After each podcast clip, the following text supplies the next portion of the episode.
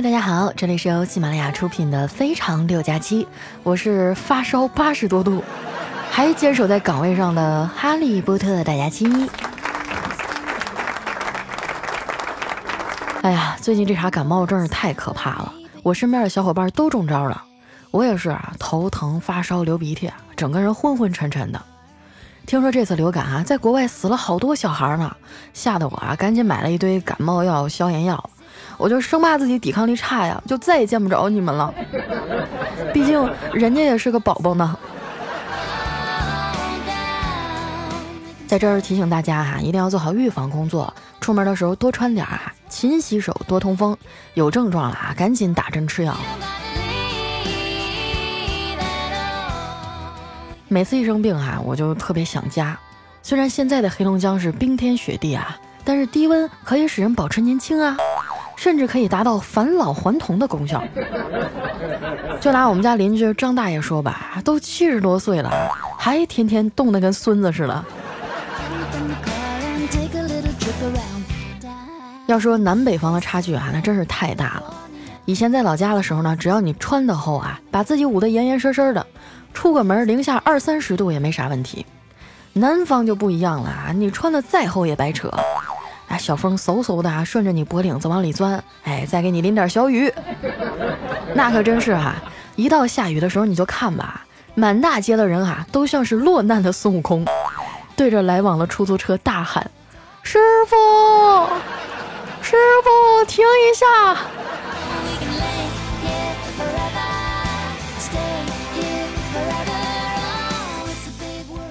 昨天啊，我实在是扛不住了，就请了半天假去医院打针。排在我前面的是一小男孩，看那样子也就六七岁吧，跟着爸爸一块来的。那医生呢，可能是怕他紧张，哎，就摸着他的头说：“小朋友怕不怕疼啊？”那小男孩啊，看了他一眼，没理他。药弄好以后呢，那医生说：“小朋友准备好了吗？我要打针了哦。”那小男孩还是没说话。打完以后呢，医生就夸奖他。小朋友，你真坚强，打完针都不哭。然后呢，那小男孩提起裤子啊，回过头冷冷地说了一句：“打个针，废话真多。”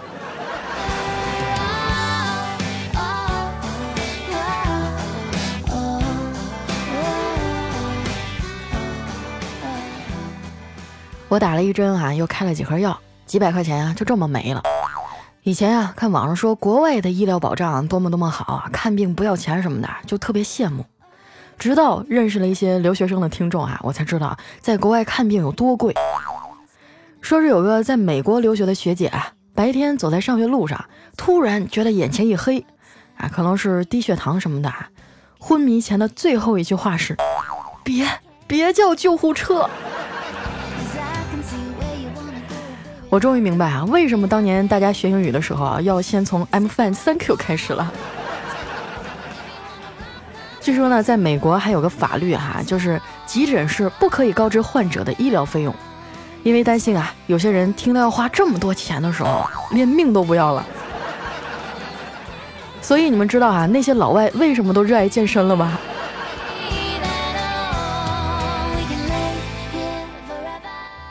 有时候想想哈，生在中国是个挺幸福的事儿，起码我们的人身是安全的，还有机会啊，在网上逼逼叨叨的，顶多就是你妈过来把你网线拔了。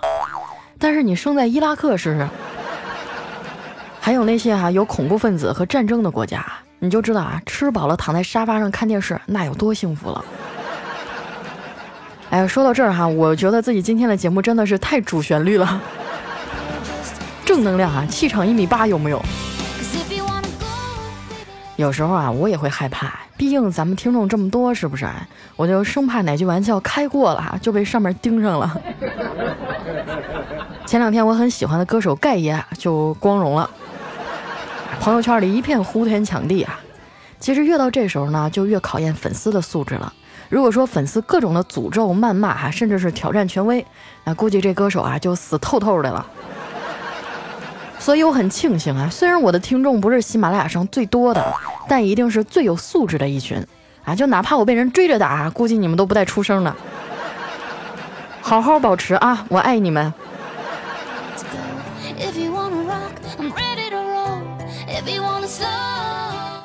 经常啊，有人问我佳琪啊，你们主播平时的生活是什么样的呢？其实和你们一样啊，毕竟还没有火到到哪儿都需要戴口罩的地步。每天去上班被客户催，被领导骂；午休的时候跟同事聊聊天，讲讲八卦。哎，下班回家吃完饭往床上一躺，都差不多嘛。啊，有时候出了新电影，我也会跟我室友一起去看。哎，我室友叫笑笑，哎，她是一个学霸级别的女程序员，不光会打篮球、打台球啊，唱歌还特别好听。有一次我电脑坏了，急得团团转，她三下五除二啊就给我修好了。就有那么一瞬间啊，我觉得要男朋友有啥用啊？有室友就够了。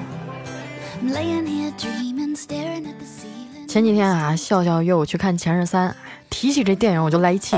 你说你拍什么不好，你非拍前任，搞得我那二百多个前任啊，满世界的找我求复合，吓得我晚上都不敢回家了。电影演到最后啊，好多女孩都哭了。说实话，一点感触都没有，那是不可能的。走在冷清的街头啊，我也不禁想起了封存在记忆里的那个他。你说最近天气这么冷啊，也不知道他冻死了没有。啊，我曾经说过，一个合格的前任呢，就应该像死了一样。那如果两个人老是分分合合啊，那就说明你们根本不合适。你可以爱错三五个人渣啊，但是你不能爱一个人渣三五次啊。这就好比是走错路啊，可能是运气不好，但是总往一个坑里跳啊，那不就是智障吗？以前呀，我也曾经为爱做过傻事儿，分手以后辞去了工作，整天在家以泪洗面啊。但这样的情况呢，没有持续太久，也就不到一个月吧，我就重新回去上班了。因为离职以后的花钱速度啊，让我明白了一点：上班不是为了赚钱。而是为了让你有班上啊，不花钱。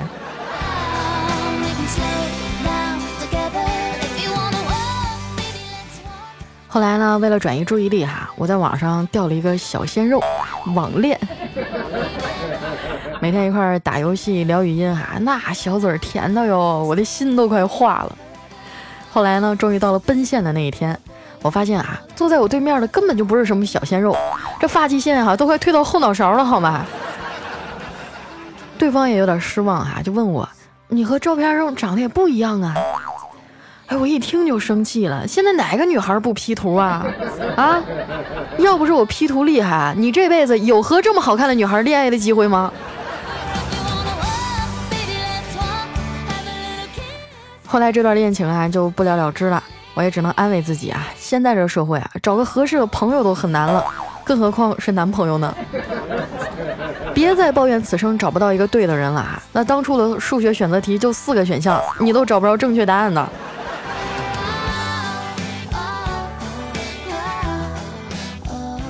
今天啊，和我一老家的小姐妹聊天儿，她问我啊，结婚的时候我回不回去？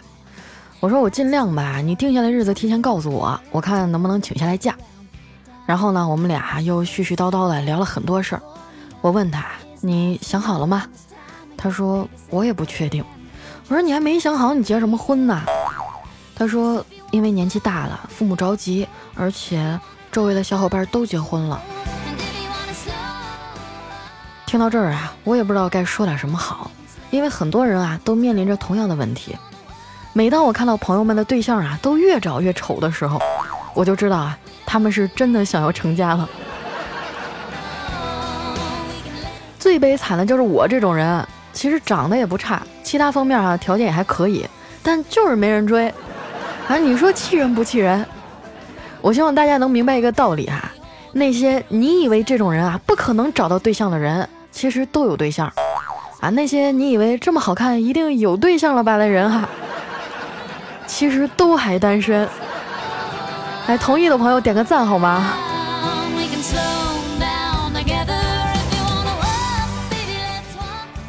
一个人强大久了，遇到别人一点点的关心啊，就会莫名的温暖，误以为那是爱，然后呢，就会拼命的对人家更好，不被伤到遍体鳞伤的时候啊，你都不知道什么叫自作多情。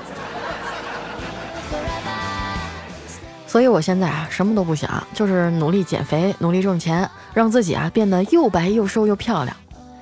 你要相信啊，真正与你合适的那个人，也在相同的时间里忍受着同样的孤独和困惑，怀着满心的期待，穿越人海来与你相见。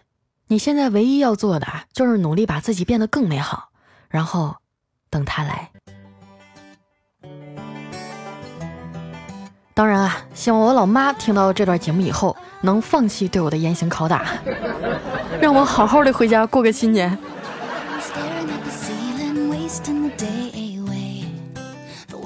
自从过了二十五啊，我妈就开始关心起我的婚姻大事儿，还叮嘱我啊，如果找了男朋友，最好在两到三个月就定下来，趁那男的啊神志不清的时候结婚，不然日子久了，一旦他发现你这个人好吃懒做啊，那人家还能跟你结婚吗？上次我回家的时候啊，吃完饭，一家人坐在客厅看电视，哎，演的是一个家庭伦理片儿，大概就是小年轻工作忙，孩子扔给老人带什么的。然后我妈哈就转过头，悠悠的对我说：“哎，啥时候我才能有个外孙儿哦？” 我一听啊，冷汗都下来了。完了，这老太太又要开始磨叽了。于是呢，我灵机一动，甜甜的喊了一声：“姥姥。”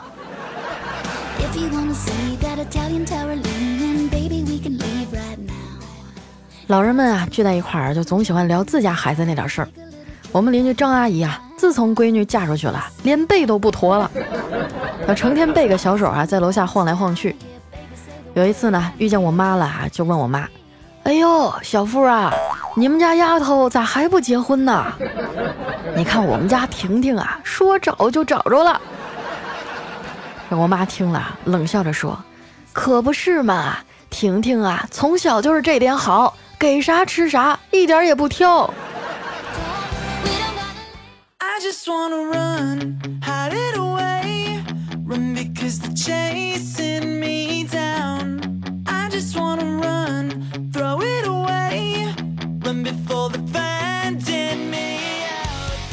一段音乐，欢迎回来，这里是非常六加七。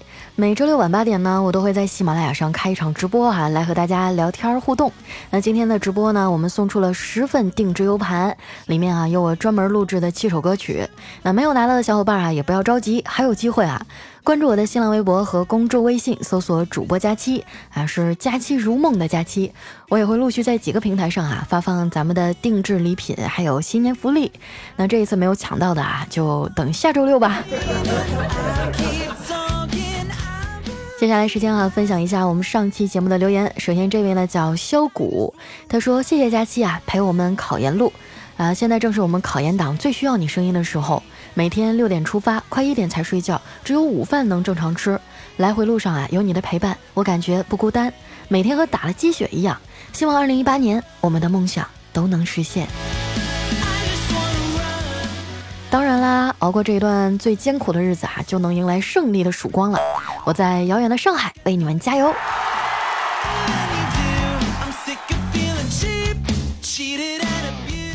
下一位朋友呢叫特爱佳期，他说这几天啊，我就发现女朋友不对劲儿，一进家门呢总是先洗澡。我就问我一经验多的好哥们儿啊，他说我可能是被绿了，就让我多留心。说实在话呀，还真就是兄弟如手足。每次去宾馆里堵啊，我一个电话，我好哥们都会及时赶到来帮我。可是你说为什么就总是逮不着那孙子呢？朋友啊，一首孙燕姿的《绿光》送给你。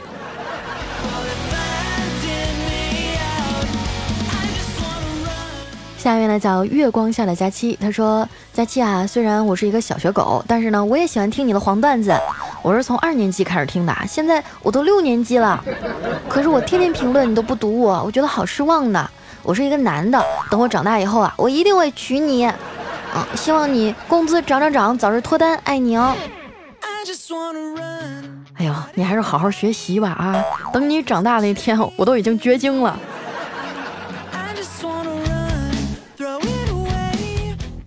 下一位呢，叫木女子清。她说听佳期两个月啊，就怀孕了。我老公啊，就一直催着我留言，原谅我是一个懒人啊。听喜马拉雅总共才三个月，一直都只听你哦。第一次呢，是不小心听到就迷上了。后来知道啊，听佳期能怀孕啊，我就把原来的全都听完了。哎呀，这个说法倒是到底是从什么时候兴起的呢？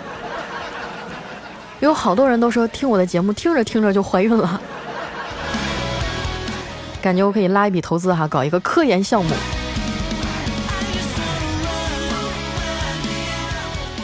下一位呢叫彩粉小狼狗，他说感谢元旦跨年夜啊，彩彩姐的直播，听到了佳期大大的声音，祝佳期啊，二零一八年顺顺利利，身体健康，闷声发大财啊！也希望佳期呢能保佑小弟忘年可脱单。为什么要闷声发大财呢？就像我这种嘚嘚嗖嗖的性子哈，我要是挣着钱了，我肯定就先跟你们就炫耀上了。我真的是，我这个人心里就藏不住事儿啊！我要是有点什么事儿，我就必须要抖搂出来，要不然我就浑身刺挠。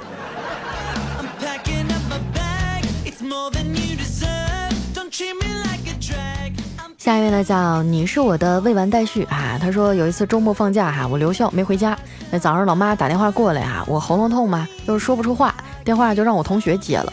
结果他们聊得很开心，我妈那边完全都没有质疑啊，这边的声音不是他女儿。不说了，我准备去医院做一个亲子鉴定。哎，我觉得这种事情简直太常见了。你也不能怀疑说这个你不是亲生的吧，对不对？也许就只是妈妈粗心呢。来看一下我们的下一位啊，叫玉楼天伴，他说啊，佳期啊，我觉得你的段子真的是独一无二啊，故事也很神奇。如果都发生在你的身边啊，那想一想，真的是很愉快的人生啊。估计这样的人生啊，佳期就要单身到底了。啊，经常会有一些人说啊，佳期，你说的段子里的是不是真的呀？当然不是了。如果一个人每天都能遇到这么多倒霉事儿，那我还活不活了？有很多呢，都是来自于网络上啊，一些啊这个朋友们发的段子呀，还有一些人给我的留言，我都是把它整理出来，然后就把主人公换成我呀、小黑呀、丸子呀。在这儿呢，也非常感谢这些每天都在出糗哈，为我们提供源泉、提供资料的这些好朋友们。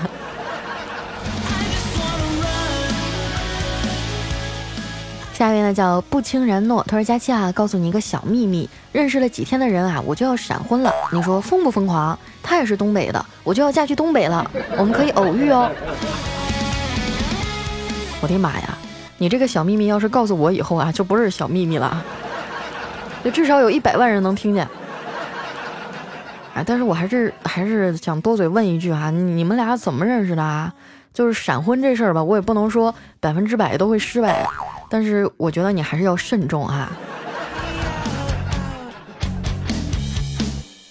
来看一下我们的下一位哈，叫过客。他说：“佳期啊，我真的好喜欢你。我是做网游工作室的，我把你的节目啊都听了好多遍，但就是听不够。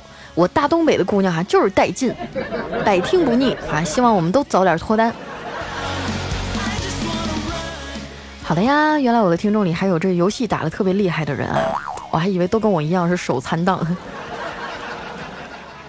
下一位呢叫 K O R A 刘啊，他说佳期，嗯，我也是爱你的哟。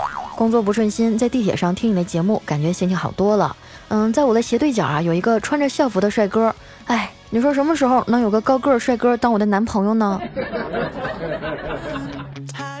不是妹子啊，咱的心情都已经不好成这样了，就不能实际一点吗？啊？你不要光看对面那个穿着校服的帅哥啊，是吧？你也把目光投向一下你旁边那个秃顶的技术员，是吧？啊，其实好人有很多，你不要光看颜值啊。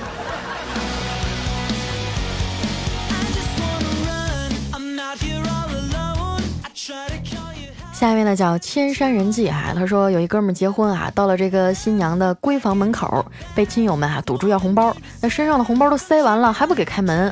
这新郎啊，就直接朝那边喊：“傻媳妇儿，这塞的可都是咱们家钱呢！”这新娘一听啊，噌的一下就自己跑过来把门给开开了。说的好像也有道理哈，这个把这个方法广而告之，哎，广大的同胞们啊，可以去学习一下。下一位哈叫朦胧之家，他说就总有人说我眼睛小啊，我总是不服。有一天呢，我就躺在沙发上看电视哈，突然呢，我奶奶就过来啊，把电视关了，然后默默地帮我盖上了被子，还自言自语地说：“傻孩子，睡着了也不盖被，着凉了怎么办啊？真的哈，我愣是没敢吱声。哎，我跟你说哈，我就是上中学之前，我都是单眼皮儿，然后眼睛特别小。啊，后来那个就我们老师就经常上课的时候提问，还就说：“赵佳琪啊，别睡觉，精神点儿，把眼睛睁开。”当时我就贼委屈，老师，我眼睛已经睁开了，我没睡觉。但是后来也不知道为什么，上了初中以后，我就慢慢的变成双眼皮了。就刚开始是一单一双，后来就我就拿那个塑料的贴纸一直贴另外一只眼睛嘛。反正现在都变成双的了，还勉强能看。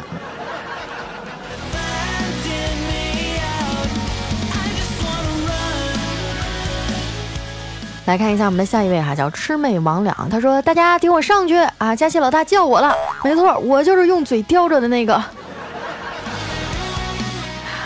可能有些后来的朋友不太清楚这个梗啊，就是上一次我开直播的时候，我就提了一个问题，我说我一直这么多年很好奇，就是你们男生啊，呃，上大号的时候，就是那个钉钉会不会抽到屎啊？就是用什么样的姿势放着的呢？然后后来我们有个哥们儿就特别屌，他说：“嗨，这有什么的？我都是用嘴叼着的。”大开眼界了。来看一下我们的下一位哈，叫朋友守候着你啊。他说有一天啊，这男的就说：“亲爱的，我求你一件事儿。”哎，女的说什么事儿啊？你能陪我演场戏吗？演什么啊？演我老婆。演多久啊？一辈子。六十年后啊，这老太婆抚摸着病床上的老头子，感叹道：“如果这场戏永远都没有剧终，该多好。”老头子说：“老太婆，我想求你一件事儿。什么事儿啊？下辈子再和我一起演续集好吗？”然后这老太婆说：“我演你妹啊！每次床戏的时间都那么短。”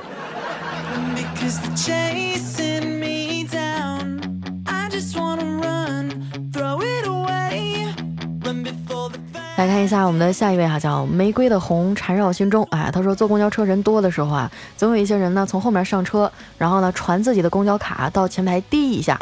今天啊，我就很幸运的站到了前排，遇到了帮别人刷卡。哎，接到卡的那一刻，别提多自豪了，有一种被信任的快乐。我就不禁感慨啊，我国的国民素质真的是提高了很多。我怀着激动的心情啊，接过卡过去滴了一下，然后啊，上面显示余额不足。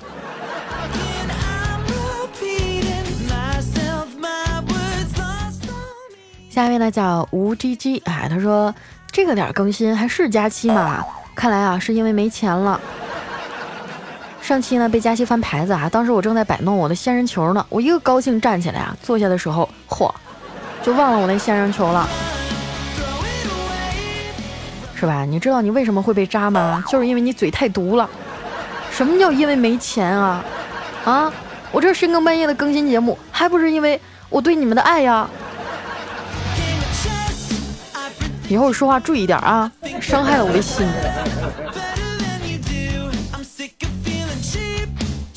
下一位呢叫佳期的五号备胎啊，他说小区广场大妈们天天广场舞，那大音响啊，天天咚咚的。我就买了一个 U 盘啊，里面只有一段苍老师的录音。我决定了，明天偷偷的把这 U 盘插到他们的音箱上。道之所在，虽千万人，吾往矣。嗯，我想问问哈，新买的轮椅好用吗？下一位呢叫佳期的风衣，他说听你的节目听多了啊，老婆都怀疑我有外遇了，就没有办法，我只好把你介绍给老婆了。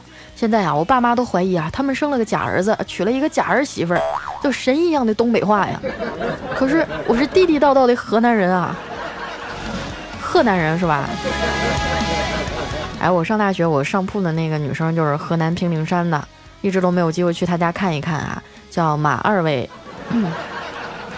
就不知道我们现场有没有朋友认识她，一个女孩儿啊，个子不高，然后性格也挺好的。好长时间没联系了，也不知道现在怎么样了。当时就是她打开了我新世界的大门，就是在遇到她以后，我才知道这个世界上居然还有甜的豆腐脑。我的妈呀，我们家那边都是咸的。下一位朋友呢叫抚养一世小教师，他说我也是小学老师啊，从学校走进学校，毕业就当老师了。以前呢为自己的成绩担心，现在啊为一群人的成绩担心。就像你说的啊，想给他们布置很多作业吧，但是看到孩子们做语文、数学、英语这么多作业，我就不忍心啊再给他们布置科学、品德作业了。但是呢不布置作业啊，他们又玩电脑、看电视，也不出去运动，你说怎么办呀？我觉得好矛盾啊。嗯。那我觉得你可以介绍他们来听《非常六加七》嘛，然后我就在节目里天天抽出两分钟教育他们。孩子们呀，你可别搁那玩手游了，你天天在那劲儿劲儿的偷塔的时候，你看没看我坐在你旁边那小胖墩儿啊？人家天天在好好学习，你不好好学习啊，以后你就考不上好大学，毕业以后你就找不着好工作。你喜欢那个你们班那小班花，以后就得跟这小胖墩儿走，扎不扎心啊？还不学习，对得起你们老师吗？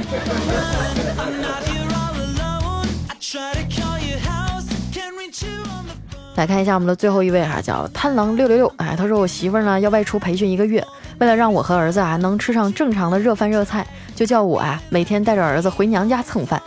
培训结束以后啊，他回到娘家，看到妹妹啊睡在沙发上，就想吓唬吓唬她，然后呢就偷偷的过去啊，突然把手放到了她的两腿之间。这妹妹哈眼睛都没睁开呀，用手扒开他的手说：“姐夫，你别闹了，我听妈说，我姐姐今天就回来了。”哇世间竟然还有如此骚的操作！六六六六六。好了，那今天留言就先分享到这儿了哈。喜欢我的朋友，记得关注我的新浪微博和公众微信，搜索主播佳期，每天呢都有好玩的段子啊，还有一些新鲜的东西分享给你。那今天咱们的节目就先到这儿啦，我们下期再见，拜拜。